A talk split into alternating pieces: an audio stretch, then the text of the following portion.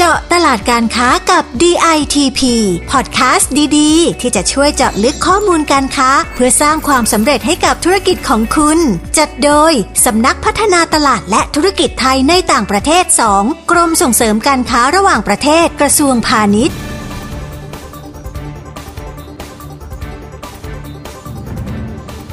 สวัสดีค่ะ พบกันในพอดแคสต์เจาะตลาดการค้ากับ DTP เช่นเคยนะคะ อยู่กับดิฉัน ประภาบุรณศิริ หัวหน้ากลุ่มงานแผนและอำนวยการสำนักพัฒนาตลาดและธุรกิจไทยในต่างประเทศ 2 ค่ะ และดิฉันลักษมีศิลาลิขิตนักวิชาการเผยแพร่ปฏิบัติการค่ะ สวัสดีแฟนรายการพอดแคสต์แล้วก็สวัสดีคุณประภานะคะค่ะสวัสดีค่ะ คุณลักษมีค่ะค่ะ คุณประภาคะวันนี้เราสองคนจะมานำเสนอเรื่องราวในสายกรีนกันอีกสักครั้งนะคะฟังดูดีค่ะค่ะเพราะว่าเป็นเรื่องที่ดิฉันคิดว่าผู้ประกอบการที่จะส่งสินค้าไปในโซนยุโรป โดยเฉพาะประเทศออสเตรียเนี่ยค่ะ ควรจะต้องทราบแล้วก็เตรียมตัวไว้กับเรื่องนี้ไว้อย่างจริง ๆ จังๆเลยล่ะค่ะ ค่ะ ถูกต้องแล้วนะคะ คุณลักษมี เพราะว่าเรามีีรายงานจากสำนักงานส่งเสริมการค้าในต่างประเทศณกรุงเวียนนาประเทศออสเตรียนะคะ ที่จะมาอัปเดตข่าวคราวเกี่ยวกับสินค้าและก็บรรจุภัณฑ์นะคะว่า ขณะนี้เนี่ยชาวออสเตรียเขานิยมสินค้าที่ผลิตจากวัสดุธรรมชาติกันมากขึ้นเลยนะคะ อย่างเช่นเสื้อผ้าก็ต้องเป็นเส้นใยธรรมชาติ หรือบรรจุภัณฑ์ที่ใช้สำหรับใส่อาหาร ก็จะเน้นทำจากแก้ว โลหะ หรือว่ากระดาษหลีกเลี่ยงผลิตภัณฑ์ที่ทำจากพลาสติกโดยสิ้นเชิงนะคะ โดยจะเน้นวัสดุที่ย่อยสลายได้เองตามามธรรมชาติไม่สร้างมลภาวะต่อสิ่งแวดล้อมนะคะค่ะ จริง ๆ แล้วการรีไซเคิลในอดีตนะเป็นเรื่องที่ดีเรื่องหนึ่งเลยนะคะค่ะแต่ก็เริ่มที่จะไม่ได้รับความนิยมอีกต่อไปแล้วค่ะ เพราะตอนนี้แนวคิดของผู้บริโภคในภูมิภาคยุโรปค่ะ โดยเฉพาะอย่างยิ่งชาวออสเตรีย generation ใหม่เนี่ยค่ะ เขาล้ำไปถึงขั้นที่ว่าถ้าจะต้องซื้อสินค้ามาใช้หรือว่ามาบริโภคเนี่ยค่ะ สินค้านั้นจะต้องไม่ก่อให้เกิดขยะเลยนะคะอืมค่ะ ถึงแม้ว่าวัสดุที่นำมาผลิตเป็นตัวสินค้า หรือว่าบรรจุภัณฑ์เนี้ยค่ะ จะมีต้นทุนที่สูงขึ้นก็ตามอ่าค่ะค่ะ แต่เขาก็ยอมจ่ายในราคาที่สูงขึ้นอืมตามค่ะด้วยค่ะ ประเภทที่ว่าพลาสติกแบบใช้ครั้งเดียวแล้วทิ้ง หรือว่า single-use เนี่ยค่ะ เรียกว่าลืมไปได้เลยค่ะอืมค่ะเขาก็จะไม่ซื้อมาบริโภคอย่างเด็ดขาดเลยนะคะ เพราะว่าจะก่อให้เกิดขยะล้นโลกนั่นเองค่ะอืมซึ่งก็จะตรงกับกฎระเบียบล่าสุดของสหภาพยุโรปค่ะ ที่เขาจำกัดการใช้พลาสติกแบบใช้ครั้งเดียวแล้วทิ้งค่ะ โดยได้เริ่มมีผลบังคับตั้งแต่เดือนกรกฎาคม 2564 ที่ผ่านมานี้นะคะค่ะ คุณผู้ฟังคะอย่างที่คุณลักษมีพูดนะคะ ฟังแล้วได้สะดุดใจหนึ่งตรงที่ว่า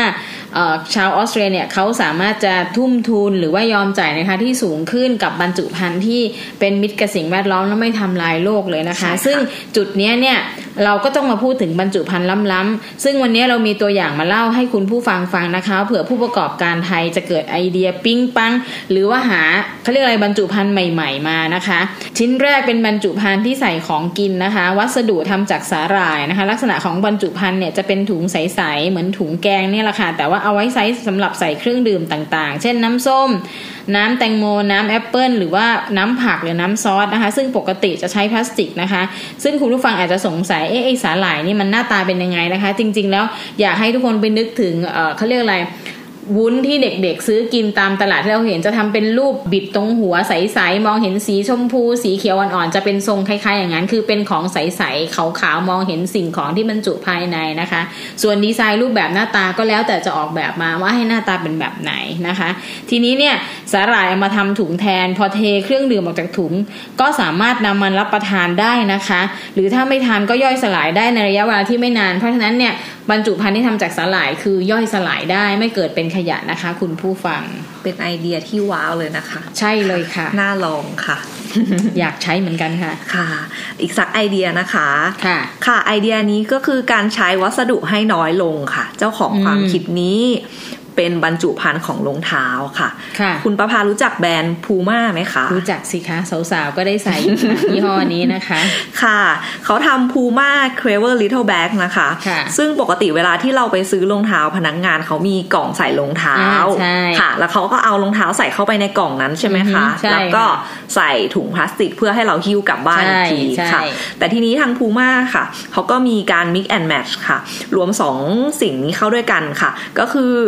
เอากล่องที่มีหูหิ้วเนี่ยค่ะ ลักษณะเป็นกล่องลิ้นชัก สอดเข้าไปในถุงผ้าค่ะ ซึ่งบรรจุภัณฑ์นี้ก็สามารถลดการใช้กระดาษกล่องแบบเดิมๆ ได้ถึง 65%เลยนะคะ ดิฉันเห็นภาพก็เรียกว่าเก๋เลยไม่เบานะคะ ใช่ค่ะ คุณผู้ฟังพยายามนึกภาพตามคุณลักษมีนะคะ ก็จะเป็นว่ากล่องที่เราเคยเห็นที่จะเปิดมาจะมีฝา แล้วก็มีลิ้นของฝาอีกเพราะนั้นตรงส่วนนะกระดาษจะใช้ไปเยอะมากใช่เมื่อพอเขาเปลี่ยนใหม่จะทำเหมือนทรงลิ้นชักคือเป็นกรอบสี่เหลี่ยมเหมือนเป็นบ่ออย่างเงี้ยค่ะแล้วก็สอดเข้าไปในถุงผ้า เพราะฉะนั้นก็จะลดการใช้กระดาษลงเยอะในขณะเดียวกันนะคะ ถุงผ้าเนี้ยก็ไปใช้ต่อได้ด้วยนะคะ คุณผู้ฟังเอาละค่ะ พอจะได้ไอเดียกันบ้างแล้วนะคะ ก็ต้องฝากถึงผู้ประกอบการไทยทุกท่านที่จะออกแบบบรรจุภัณฑ์ในยุคใหม่นี้นะคะ ว่าควรจะต้องคำนึงถึงสิ่งแวดล้อมและการออกแบบ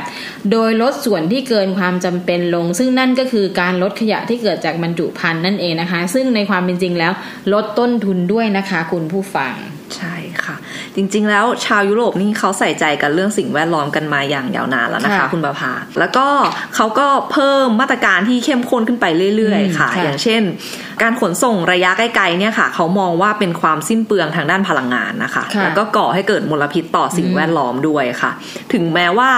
ราคาของสินค้าชิ้นนั้นๆจะมีราคาถูกก็ตามนะคะค่ะแต่ว่าไม่ได้รับความนิยมค่ะอืมเพราะว่าชาวออสเตรียเขามองว่าสิ่งแวดล้อมเป็นเรื่องที่สำคัญมากกว่าเรื่องของราคาค่ะ ค่ะ ฟังมาถึงตรงนี้นะคะ คุณผู้ฟังก็เห็นเลยว่า บางครั้งราคาถูกก็ไม่สามารถจะจูงใจได้ เพราะว่าราคาถูกแต่สร้างมลภาวะที่ไม่ดีนะคะใช่ทีนี้เรามาลองเจาะพฤติกรรมการใช้ชีวิตของชาวออสเตรียกันดูนะคะว่าที่นี่เขาบริโภคกาแฟกันถึง 86%เฉลี่ยวันละ 2 แก้วต่อคนเลยนะคะ แน่นอนนะคะว่ากาแฟที่เขาดื่มนั้นเนี่ยก็ต้องเป็นกาแฟสด ซึ่งจะมาในรูปแบบของแคปซูลที่ใส่เข้าไปในเครื่องแล้วก็กดปุ่มนะคะ กาแฟก็จะไหลออกมา หรืออีกแบบหนึ่งที่เขาบริโภคกันก็คือเมล็ดกาแฟคั่วบดใส่ลงไปในเครื่อง ซึ่งก่อนหน้านี้ทั้งสองรูปแบบนี้มีสัดส่วนการบริโภคที่พอๆกันนะคะ แต่มาระยะหลังเนี่ยเครื่องทำกาแฟชนิดใช้เมล็ดกาแฟคั่วบดเนี่ย มีแนวโน้มที่จะเติบโตมากขึ้น คุณลักษมีพอจะทราบไหมคะว่าเพราะอะไร ค่ะ ดิฉันคิดว่ากาแฟแคปซูลนี่น่าจะก่อให้เกิดขยะพลาสติกใช่ไหมคะ ใช่เลยค่ะตบมือค่ะ เห็นไหมคะว่าพอบรรจุภัณฑ์ที่มีส่วนผสมของพลาสติกเข้ามาประกอบ ก็จะทำให้ความนิยมลดลงไปเรื่อยๆแม้กระทั่งมาออกแบบสวยงามสีสันน่าสดใสใช่กล่องบรรจุก็สวยมากเลยนะคะใช่ค่ะยังไม่ได้รับความนิยมเลยค่ะ ใช่ค่ะ คุณประภาคะค่ะในเรื่องสินค้ากาแฟนอกจากเอ่อเห็นได้ด้วยสายตาเปล่าว่าบรรจุภัณฑ์นี่เขาใช้พลาสติกหรือเปล่านะคะค่ะทางยุโรปเขาก็กำหนดให้มีตราสัญลักษณ์รับรองคุณภาพมาตรฐานค่ะ ซึ่งเป็นตราสัญลักษณ์กบเขียวค่ะค่ะหรือว่า rainforest Alliance นะคะอือฮึแล้วก็ UTC อยู่บนบรรจุภัณฑ์อือฮึเพื่อที่จะบอกว่าสินค้านี้มีกระบวนการผลิตแบบยั่งยืน ไม่ทำลายป่าและมีมาตรฐานการกำจัดศัตรูพืชที่ดีค่ะ ซึ่งตราสัญลักษณ์กบเขียวเนี่ยค่ะ ยังใช้รับรองมาตรฐานสินค้าเกษตรอื่น ๆ อีกด้วยค่ะ เช่น โกโก้ ชา ถั่ว hazelnut และก็กล้วยค่ะ ค่ะ คุณผู้ฟังคะฟังมาถึงตรงนี้นะคะ ผู้ประกอบการไทยคงพอเห็นภาพกันบ้างแล้วนะคะ เกี่ยวกับสินค้า และบรรจุภัณฑ์ในตลาดออสเตรียนะคะ และสำหรับสินค้าเมล็ดกาแฟ ดิฉันขอบอกข้อมูลให้ผู้ผลิตไทยได้ดีใจกันอีกสักนิดนะคะ ว่าคือชาวออสเตรียเนี่ยเดิมทีเขาจะบริโภคเมล็ดกาแฟจากลาตินอเมริกาและแอฟริกากันนะคะค่ะแต่พอมาใน generation ใหม่นี้เนี่ยเขามีความอยากจะลองรสชาติใหม่ ๆ ที่มีความแตกต่างจากเดิมเขาก็เริ่มมองหาเมล็ดกาแฟจากแหล่งผลิตอื่นๆ เช่นกาแฟจากทางเอเชียนะคะ ซึ่งก็น่าจะเป็นโอกาส ที่ไทยเราสามารถเข้าไปเปิดตลาดสินค้ากาแฟในประเทศนี้ได้นะคะ แต่คุณผู้ฟังคะจะไปยังไงก็ตาม อย่าลืมกบเขียวนะคะ เพราะว่าสินค้ากาแฟในออสเตรียเนี่ยเขาให้ความสำคัญกับแหล่งที่มา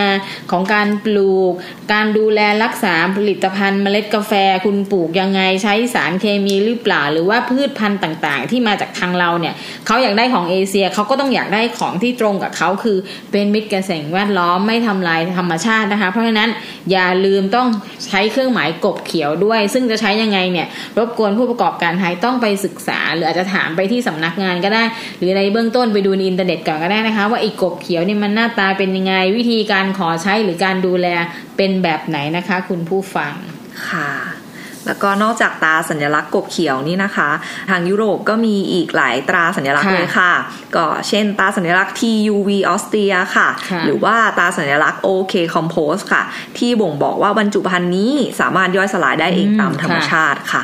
ซึ่งถ้าผู้ประกอบการไทยที่ได้รับตราบนบรรจุภัณฑ์นี้อย่างคุณประภาวานะคะค่ะก็จะได้รับความสนใจแล้วก็ได้รับความเชื่อมั่น เพิ่มขึ้นจากผู้บริโภคชาวออสเตรียด้วยค่ะค่ะ คุณผู้ฟังคะทราบกันอย่างเต็มอิ่มเลยนะคะ เกี่ยวกับตลาดสินค้าและบรรจุภัณฑ์ในออสเตรียที่เขาให้ความสำคัญในเรื่องของสิ่งแวดล้อมเรียกว่าขั้นสุดๆเลยนะคะ คุณผู้ฟังขั้นสุดๆนี่หมายถึงว่าสินค้าดีแม้มีราคาสูงกว่าปกติเขาก็ยังซื้อนะคะ เพราะฉะนั้นดิฉันก็มองว่าเนี่ยน่าจะเป็นโอกาสที่เราสามารถจะขายสินค้าดีๆ ที่มีนวัตกรรม หรือมีการคิดค้น โดยอาจจะมีมูลค่าราคาสูงกว่าที่เราเคยส่งไป แต่ถ้ามันมีคุณค่าจริง ๆ เขาก็ซื้อนะคะ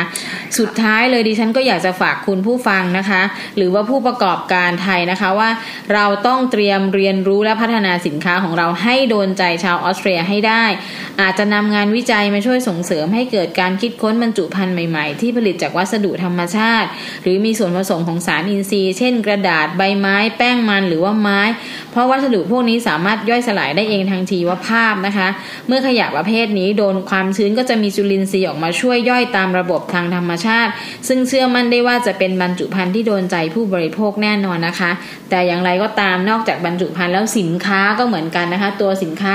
ก็ควรจะต้องเป็นสินค้าที่เป็นธรรมชาติ หรือเป็นประโยชน์ต่อเขาอย่างมากเขาจะได้เลือกซื้อเพิ่มเติมเข้าไปด้วยนะคะ คุณผู้ฟัง ใช่ค่ะ เรื่องราวดีๆ แบบนี้มีให้คุณผู้ฟังได้รับฟังเป็นประจำเลยนะคะ ในพอดแคสต์เจาะตลาดการค้ากับ DITP ค่ะ ฝากกดไลค์กด Subscribe ติดตามช่องของเราเอาไว้นะคะ เพื่อที่จะได้ไม่พลาดข้อมูลสาระดีๆ ที่ส่งตรงมาจากทุกทั่วมุมโลกค่ะ ค่ะสำหรับคุณผู้ฟังที่ฟัง EP นี้แล้ว อยากจะทราบรายละเอียดเพิ่มเติมก็สามารถเข้าไปดูได้ที่ www.dtp.go.th หรือ www.dtp-overseas.com หรือง่ายๆ ก็มาที่ 1169 นะคะ สายด่วนของกรมส่งเสริมการค้าระหว่างประเทศสำหรับวันนี้เราสองคนต้องลาไปก่อนนะคะ สวัสดีค่ะ สวัสดีค่ะ เจาะตลาดการค้ากับ DITP